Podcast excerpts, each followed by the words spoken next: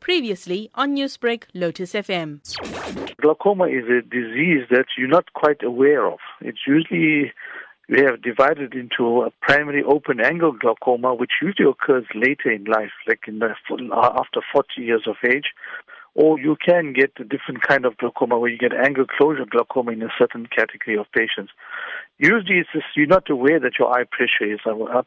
You usually find patients complaining that they are bumping into things because their peripheral field gets affected. Because glaucoma affects your visual field, you're not aware of it until late in your stages. So therefore, it's important for screening and measuring your eye pressure. Can you describe some of the signs and symptoms associated with glaucoma? Usually, we don't have any symptom. Some of the symptoms which may present late is they may get uh, like they they be causing an accident or they didn't realize that somebody they had knocked someone because when they were reversing their car they didn't see the wall. So that's because of the loss of feel.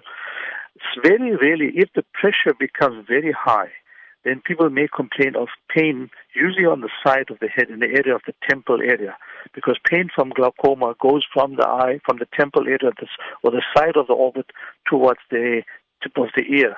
So that pain is sometimes present, and usually in those patients they have very high eye pressures. The patients who have acute angle closure glaucoma, it's more severe. They have a painful red eye. They may complain of nausea and vomiting, and usually they can't stand light and they want to be in a dark room and they want to be sleeping most of the time. There is often talk that marijuana is beneficial to glaucoma sufferers. Is there any truth to this? There are studies that state that uh, taking marijuana does lower the intraocular pressure. Yes, that is that is true, but that varies in different people. You know, the, the amount that it, it lowers the pressure is very variable.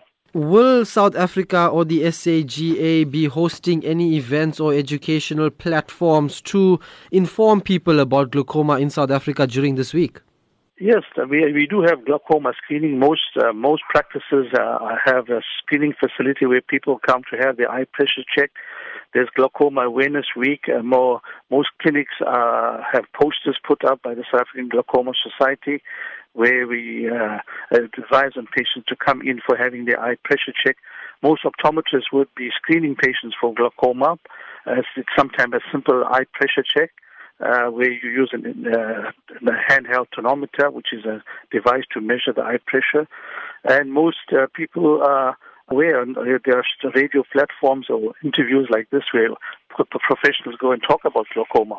Newsbreak, Lotus FM, powered by SABC News.